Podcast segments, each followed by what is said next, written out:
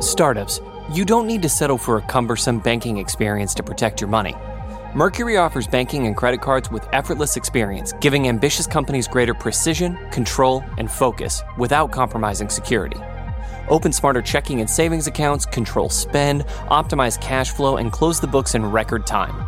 Visit Mercury.com to join more than 100,000 startups that trust Mercury with their finances and to help them perform at their highest level. Support for the show comes from Indeed. If you need to hire, you may need Indeed. Indeed is a matching and hiring platform with over 350 million global monthly visitors, according to Indeed data, and a matching engine that helps you find quality candidates fast. Listeners of this show can get a $75 sponsored job credit to get your jobs more visibility at Indeed.com slash podcast.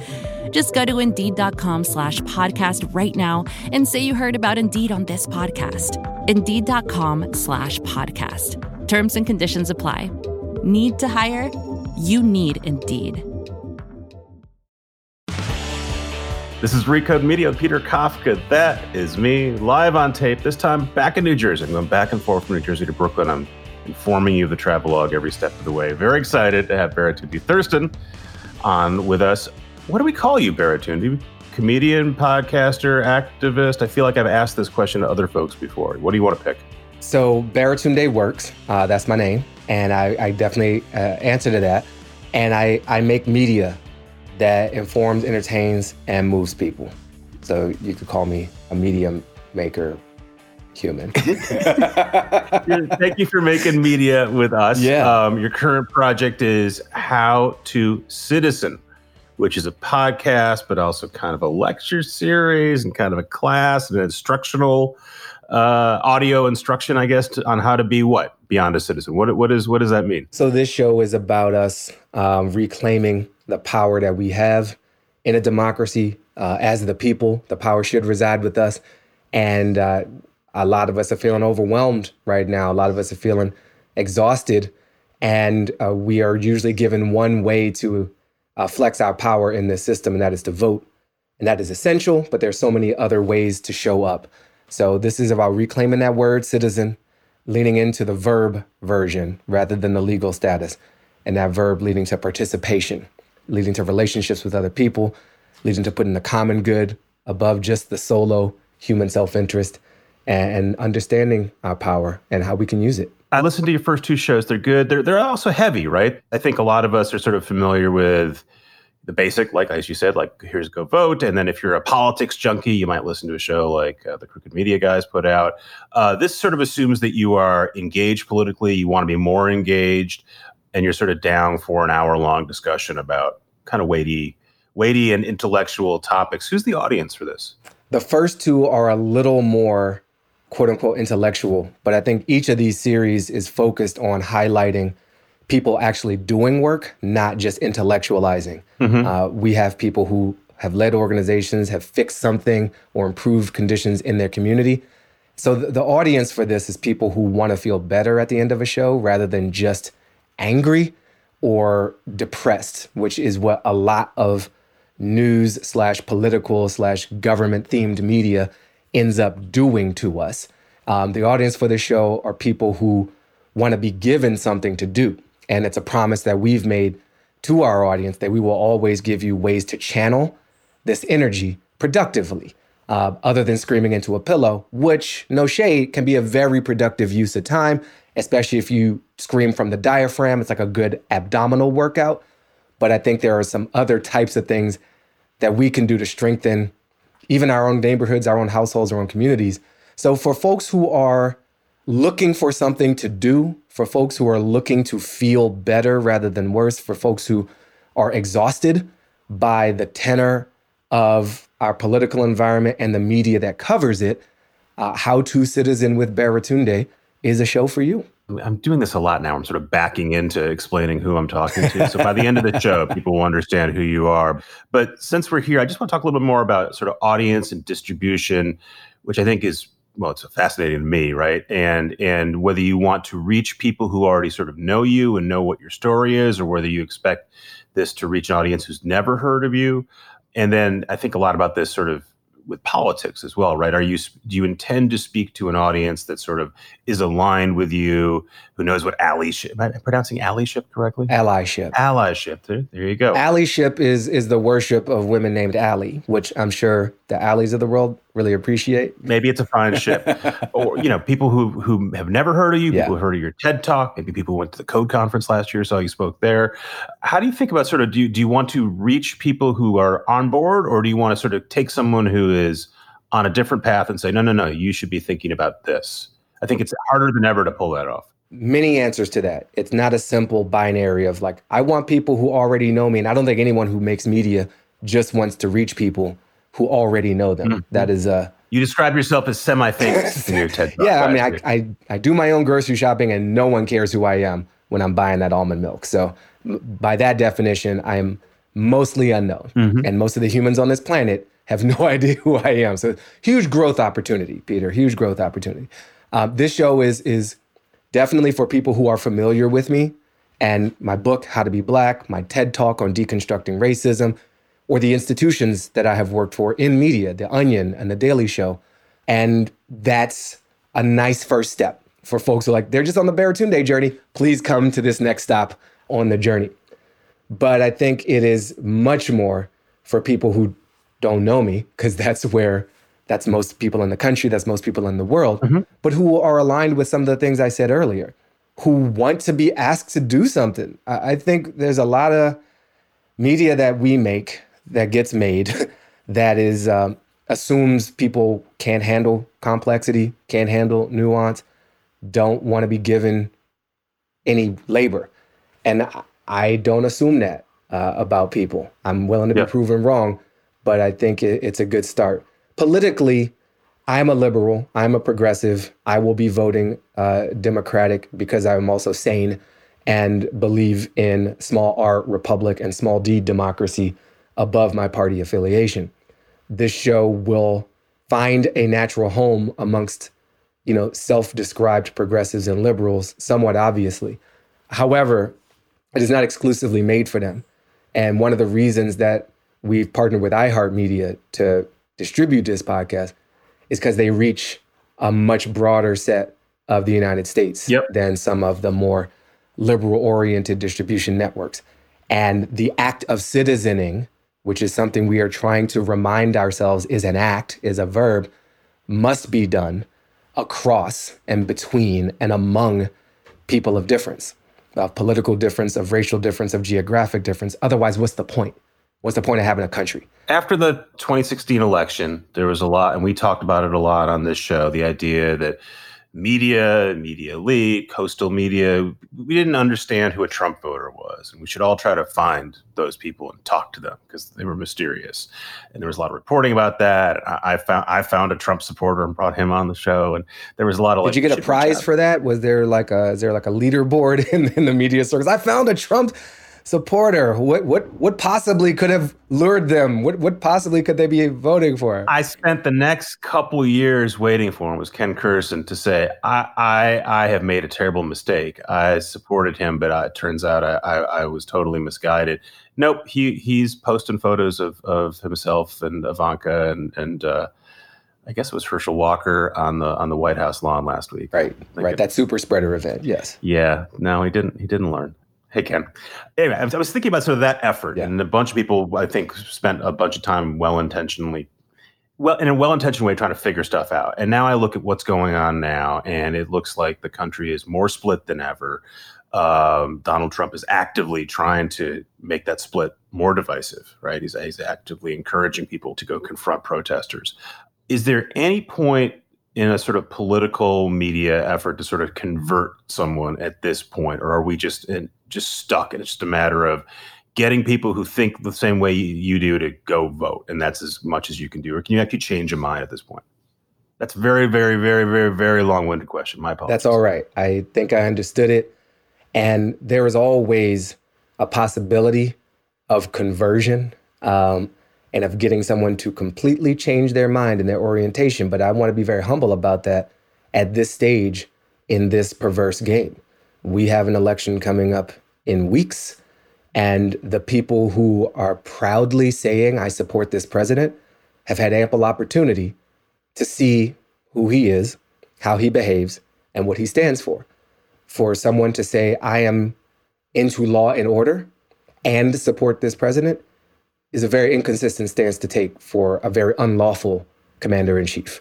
Acknowledgedly so, impeachedly so. Like, so my own use of energy with respect to this election is not about trying to find the mythological, anthropologically sound Trump supporter and convince them that their whole identity that they have committed themselves to, that the proverbial Fifth Avenue shooting that they co signed on, that is almost literally happening, is wrong. Instead, um, for me and this election, it is about shifting the tone and the tenor and the power uh, and how we wield it, and that's turnout. And that is, we know that there's more of us. There's more people who believe in small d democracy than those who want authoritarianism, whether they still use a Republican label or not. So if you've got people in your life who you know are down for that, to continue this experiment in a sound way, and a sane way, then you must vote for Joe Biden. Uh, that is pretty obvious. And then we can get to a point where we can have fun arguments about tax policy. I miss that. I miss that. I don't want I don't want to be engaged in debate about whether someone who shoots up a protest is a thug or engaged in self-defense because they're a supporter of this president. That cheapens me. That cheapens all of us. So let us get to a point where we can talk about marginal tax rate again and argue about the size of government. But we're not we're not at that stage right now. So for me, it is about all of us speaking as members of this society uh, and those who are eligible to vote as voters in this society that we don't co-sign on that, and we have to sign a new declaration uh, of our dependence on each other and our belief in this system of government and self-government. This is very heavy stuff. Again, maybe I, I kind of feel like I should start smoking again so I could I could just crack a cigarette at this point. But instead, let's talk about comedy and how you got to the point where you could you could have a stage like this. Um, I think I met you when you were at the Onion for a minute, and you were a digital guy there. That's my official title, digital guy. digital guy at the Onion. I was kind of weird because the Onion was already digital. But um, what was the plan? You went to Harvard. What was the plan? I want to be. I want to become this version of Baratunde, or was there a different plan at some point? Uh, graduated college in 1999, and I thought I might go into journalism. Uh, and in fact, I'd had an internship set up for a, a summer at the Washington Post, my hometown paper, which I had to cancel because of a repetitive strain injury. I couldn't type literally, and you can't really journalism without being able to type. Yeah, that was the old days. Now you can just well, talk. Yeah, you can have your uh, smart speaker do the transcription for you. But no, I so I did theater that summer instead. Uh, I graduated, and I thought maybe I'll do teaching, maybe I'll do business, whatever that meant, something in technology. And I spent years in the mines of uh, Microsoft PowerPoint and Excel as a business strategy consultant.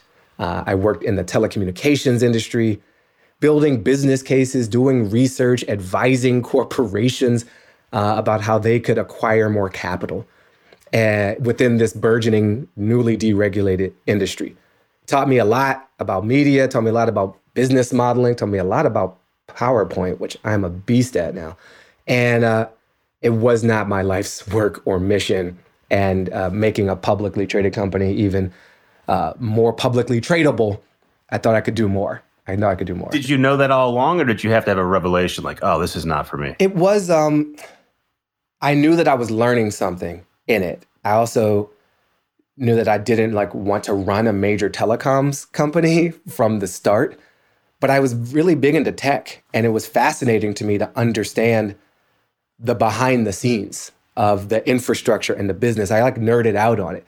So in some ways, it satisfied me as an education and it put me in some really challenging and um, I had to be I had to share ideas and present things to people who I hadn't been around before, uh, to board people and CXO people, mm-hmm. and that was valuable. That was valuable. But yeah, I knew pretty early this wasn't my life's work, and all while all along while I was doing that, I was doing the stand up thing at night. You were actual stand up? Yeah. Yeah. I, I, started with writing. I started writing a satirical newsletter uh, my freshman year in college, continued after, continued while I was doing this corporate thing. I was blogging while I was doing this corporate thing at Jack and Jill Politics. And Harvard famously is a is a pipeline for comedy, right? We you know, I assume you were aware of that, or were you taking advantage of that? Yeah, well, I didn't. I mean, I didn't go there for that, and I wasn't really. Yeah. When I was there, I was not in that pipeline. Right. Uh, the, the the Lampoon, the publication. I was not a part of the Lampoon. I was a part of the newspaper, the Crimson, and we were notorious rivals for pranks and all kinds of other things. I did have a column in the newspaper in which I used humor, you know, um, and I, I used humor in all of my opinion columns at the time. And I did a lot of work on stage, and I had this email newsletter, which was satirical by design. So I was practicing comedy from that early stage, but I didn't jump into it in full until I could. I felt like I could afford to, and you know, I left that school with a lot of debt, a lot of debt, even with the scholarships and the grants and the Pells and all that. And so part of the other reason for taking this corporate job was to pay for this private education. Mm-hmm. And so once I had gotten a bit more clear of that and got an opportunity to move to New York City from Boston, which I took so gladly, I arrived in New York City, still doing the corporate thing, but knowing I was trying to set myself up to get back to this more creative media making arts thing. I'm like, publishing is here. I want to do books. Comedy clubs are here. I'm tired of commuting on the Chinatown bus, which I was doing sometimes on a weekly basis from Boston. So it wasn't a single moment. But you knew you wanted to have a public fit. You wanted to be on a stage talking to a crowd of people. Yeah, I knew that I was a communicator, a performer, an expresser, you know, and I, and I knew that took the form of writing because I I started blogging in 2000. And I bought my domain name in 1998 and I used it to say stuff. And I was on like early Usenet news groups and Metafilter commenting and getting in debates and uh, wrangling. And then I had, you know, through childhood, always been on stage in some form. But it wasn't as obvious as like, I want to go be an actor. It never took that form. It was, uh, it evolved and it came a lot out of, out of politics. I've been writing a lot of things about politics on this political blog. And then even my stand up and my humor at the time was heavily like news based. I read all this news. I might as well use it to try to say something that fits in this, you know, underlit, undercompensated venue that I find myself trapped in, which also serves Chinese food, uh, which is a strange common denominator in so many, at least early comedy clubs. And my perception of you is a guy who melds, and maybe not even be accurate anymore, but melds sort of a background in tech with comedy with progressive politics and then is often being either called upon or asked to or, or, or, volunteering to talk about race and how that affects all of that was that kind of where you saw that did you sort of imagine that was going to be your brand and identity or is that something that you gradually worked toward i imagined it and it felt the most real when i took this job at the onion it was 2007 they were looking for a politics editor i applied for that job they discovered I knew all these things about technology, that I had my own website, that I've been blogging and making podcasts way back then. Mm-hmm. I was podcasting. And they're like, oh, we we kind of need like a web editor, someone to really upgrade our web presence and the way we do all that. Can you do that too? I was like, bet, yeah, I'm, I'm down. And so I got like, they got two jobs for the price of one. And I described that The Onion was like the greatest job I ever had because it was the first place that let me be a political person, a technology person, and a comedy person all under literally one roof. And before, I had to separate those things. I was like secretly a comedy person at night or anonymously through my pseudo pseudonymous blog. And that's where I could be political. But then I was doing some of the tech stuff in the corporate world, but they didn't want all that other stuff. Mm-hmm. And, unless it awkwardly served them, like when my boss yep. told our conservative clients, "Oh, you know, Baratunde does stand up he just did a show last night. And these really nice conservative gentlemen from Dallas said, Oh, yeah, tell us a joke. What, what'd you joke about? I was like, You, thanks a lot, Rory. Thank you. but yeah, so so the onion was the place that yeah. yeah, it let me be all three without having to like hide a part of myself from some other part of myself. And that's when it gelled, like, oh, I'm all these things. And it's possible to be all these things and not struggle with it. I could just be myself. And do you ever feel like okay, that's this is great, and I, I this is a good groove for me. But what if I want to do a different thing that doesn't sync with any of this? What if I decide I'm really into cooking? or whatever it is, and I, I want to incorporate that. Or maybe I want, you know, uh, you make the but I, I don't want to be, I don't want to be funny anymore. I want to be serious, or, or whatever version of it is. Do you feel like no, this is this is this pays and it's good, and I should be happy doing this, or do you have the capacity? Do you have the the optionality? That's the that's the business word to try other stuff. I have always felt free to be myself. I have felt constrained and resisted by existing models, which wanted to force me to be something that I wasn't, or tell me this is how you have to be you. Mm-hmm. And partly that is a failure on the part of institutions and systems. Partly it's just a natural, it's it's called growth. And I had to figure out who I am. And so yeah, I leaned hard into stand up and I was trying to grind on all these clubs all over New England, Brattleboro, Vermont, Worcester. Like I know all these weird towns beautiful towns full of amazing and beautiful people because I thought I'm going to be a stand up comic for a while. From this distance at 42, I, I am not a stand up comedian. I am a comedian. I do deploy humor. I use it. I'm practiced at it. I've written a book based on it. I weave it into my very serious talks. But it is a part of my identity and a part of how I accomplish what I want, which isn't just to make people laugh. Um, that that is like a service function for me much of the time, and where I'm also trying to communicate ideas that have value to me, that I think should have value to you, or I'm trying to learn. Right, I'm in dialogue with someone, and it's a helpful diffuser of tension, and it allows them to hear me more and me to hear hear them more. Uh, so I don't any longer feel so constrained, but there are definitely still moments where, you know, I'll give you an example. I was making a TV show years ago that didn't end up getting made, or we would be having a different conversation. And I kept getting notes from executives. You got to add more jokes. You got to add more jokes. It was like they were looking for a, a quota. You know, there was like mm-hmm. affirmative mm-hmm. action for jokes and it was a quota system and there was a certain like JPM. There was like a joke per minute that they had figured out in their mental model and their algorithm of what a show meant for them and their network and what they thought their audience demanded that I had to contort myself to try to do. And it felt false. And it also made me doubt myself. I was like, am I am I funny? I, if I only have 3 jokes per minute instead of 6, am I half as funny as the person who does 6? but that's that wasn't the point of the show. And so I, I had to refine myself and rediscover myself and say, thank you. And I tried it their way and it felt false. And I had to learn, like, no, I'm I'm gonna do what I'm gonna do. And my audience is gonna find me and I'm gonna find them. And this is a dance that we're in, and it's a dance that evolves over time. But there's not a hard and fast rule. And I I learned in that moment to just know what I know and try to behave from there rather than let somebody tell me this is how you have to be funny. This is how much funny you have to be to qualify. Like, we're just trying to make a, a really good show here. And isn't the point for people to be engaged and watch it and enjoy it and tell other people about it? So let's, let's cut back on the joke quotas. We're going to interrupt this conversation with Baratunde for just a minute so we can hear from a fine sponsor. We'll be right back. Startups, you don't need to settle for a cumbersome banking experience to protect your money.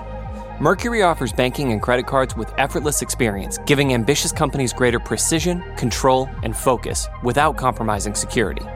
Open smarter checking and savings accounts, control spend, optimize cash flow, and close the books in record time. Visit Mercury.com to join more than 100,000 startups that trust Mercury with their finances and to help them perform at their highest level. Support for this show comes from Indeed. Imagine the perfect employee.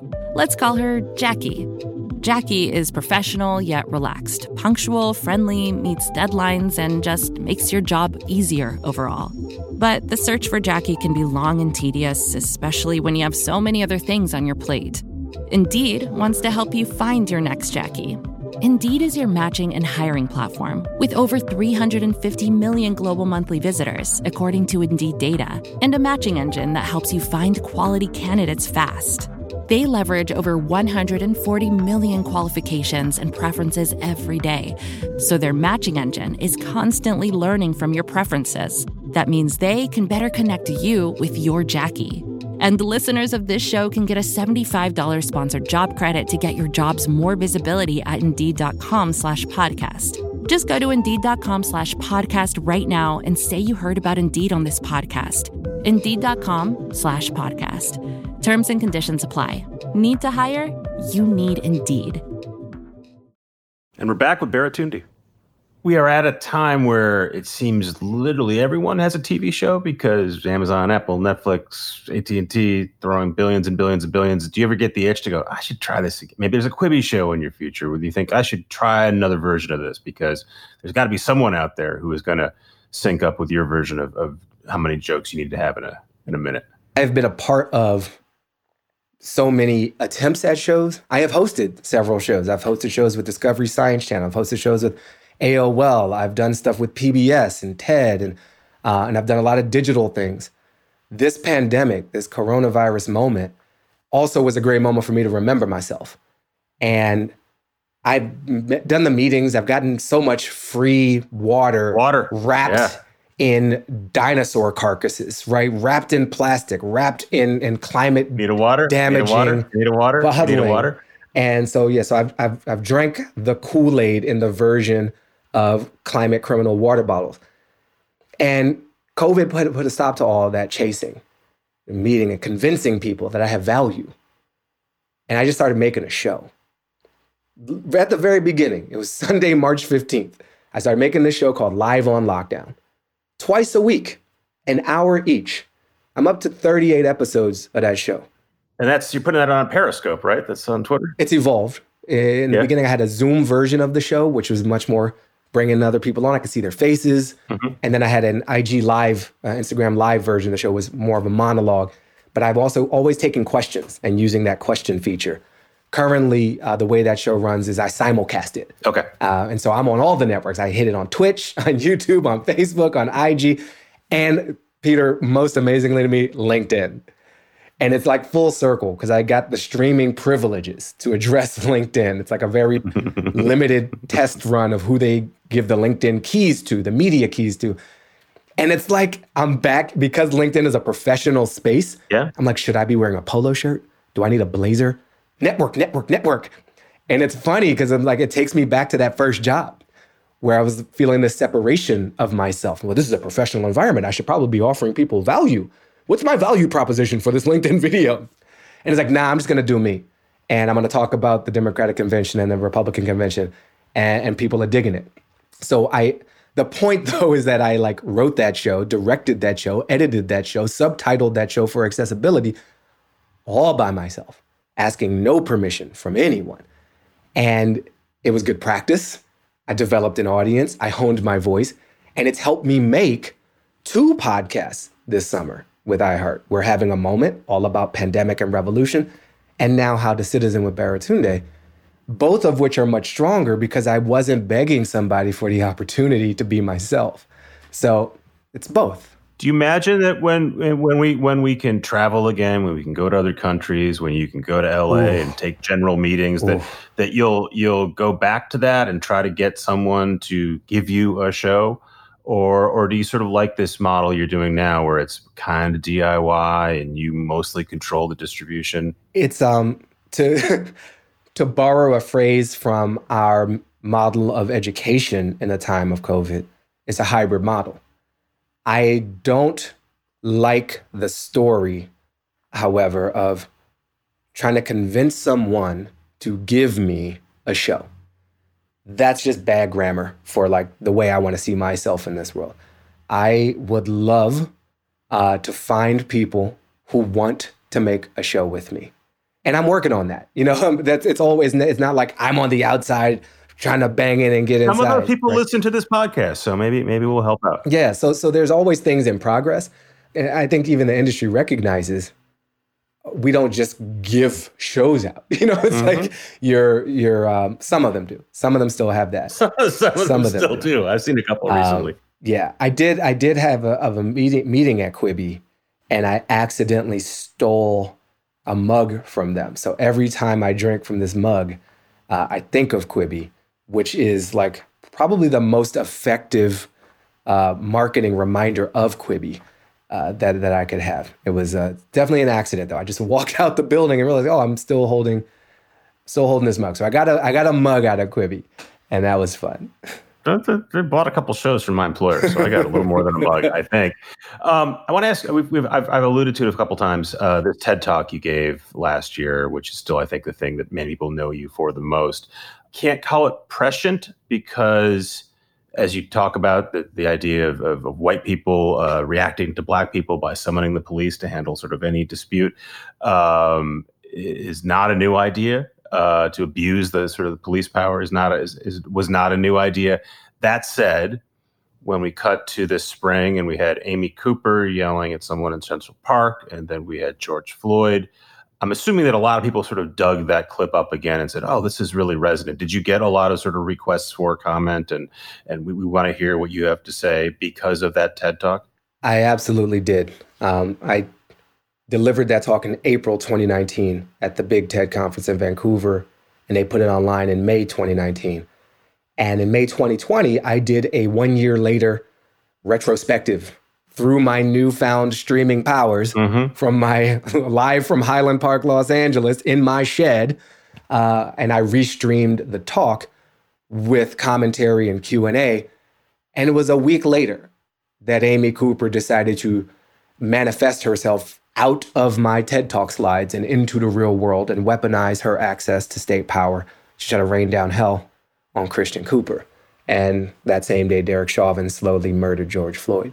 So yeah, my talk has been made sadly more relevant because this country continues to remind all of us of the power structure, continues to remind us that some people matter more than others, continues to remind us who has the right to life, liberty, and the pursuit of happiness.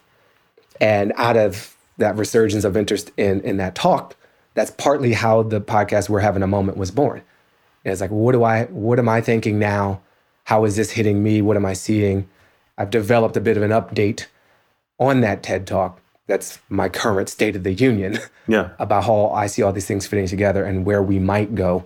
And the, how the citizen thing is like me trying to channel that for myself, right? I like, it has lofty intellectual goals of driving civic engagement and reminding people we all have power, but selfishly, I'm just tired, man.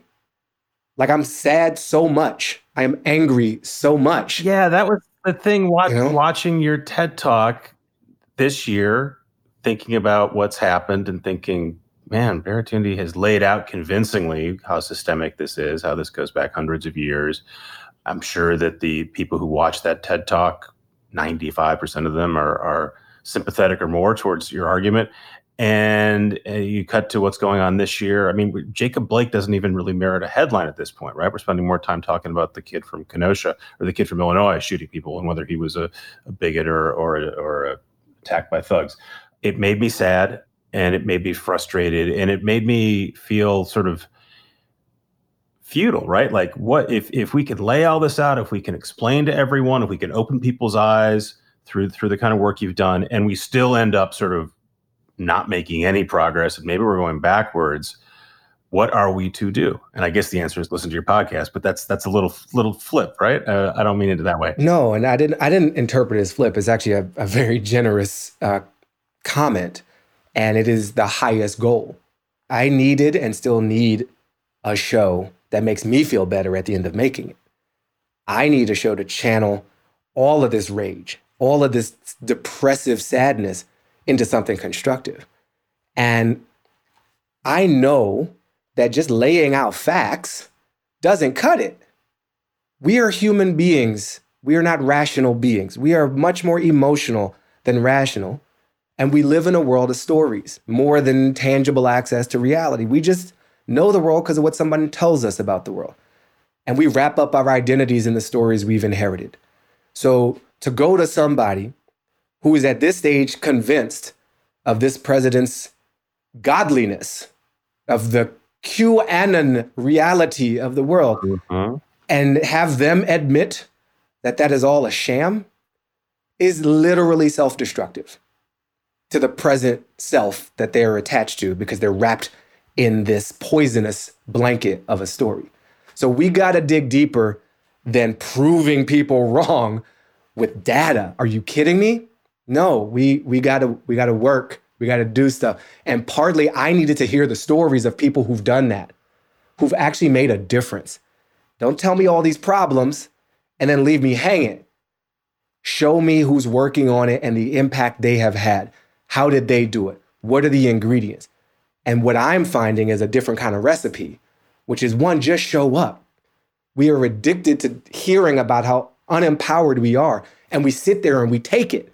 And we're told there's people with power and there's the rest of you. That is not how this works. That is not how this is supposed to work. So you show up, you build relationships with other people, right? You do things on behalf of everyone, not just yourself, because you see yourself in everyone. And you understand that you have power. I needed to hear that because I feel powerless as hell. I've been knowing this forever and it feels like it hasn't changed. But there's got to be a better way. There's got to be some steps that we can take. So it's big, it feels impossible, but that's just the size of the hole we've dug for hundreds of years. It's a big hole. What do you think about not showing up? There was a moment last week where the uh, NBA players were considering not playing the rest of the season. I think it was about half a day, basically, uh, where, where, that was an option yeah. on the table. They they, boy, they boycotted or struck, and neither word is exactly correct. But they stopped playing for a couple days, and there was a thought that maybe they would just stop playing altogether. And, and they've since rethought that, and they've gotten uh, uh, the NBA to sort of uh, turn the arenas over and make make them voting centers. What would you think if they just if the players collectively said, "No, we're we're just not going to do the work, and we're going to sacrifice. We have significant amount of money, and we're going to give some of that up right now." I think that would be an incredible sign of commitment, dedication, leadership, and self sacrifice. I don't know if I could do it. I don't judge them for not committing to that. That is like an entire league of Muhammad Ali's. Mm-hmm. It's huge. And I have appreciated the way these players have tried to show up and use the platforms they have and, and given the present and urgent opportunity to flex power with voting to make those spaces that are safe for us to exercise our democratic power. But I, I cannot imagine the pressure that these young men are under. We, we put a lot of weight on them.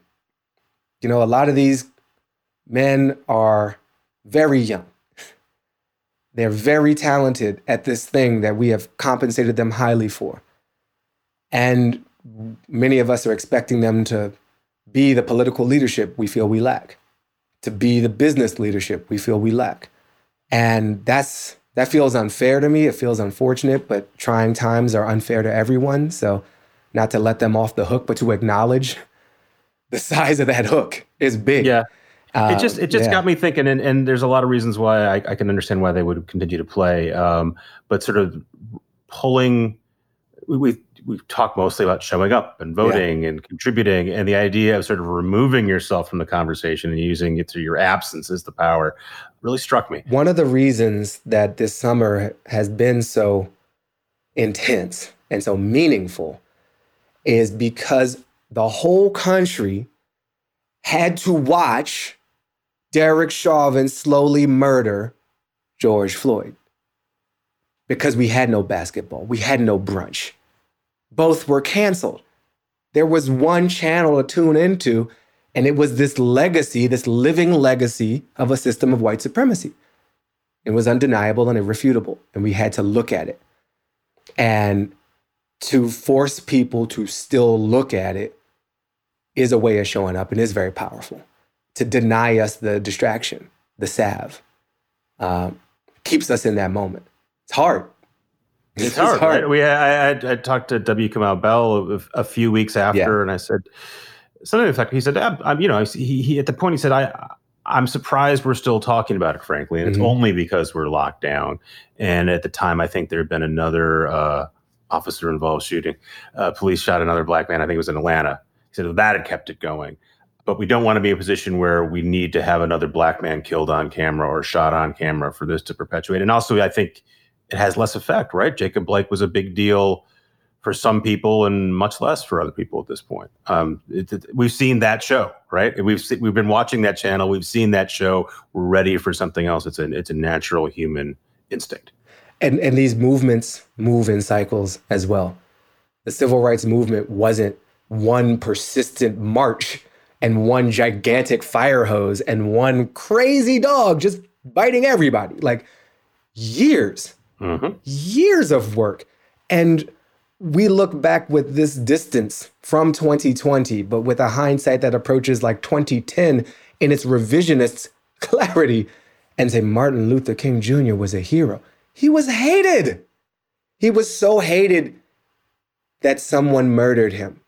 You know what I mean? Like, I think we forget where that story ended with a man shot and killed, mm-hmm. fighting peacefully for peace, to end wars and have humane treatment of our workers, and to have this nation live up to its fine, fine words.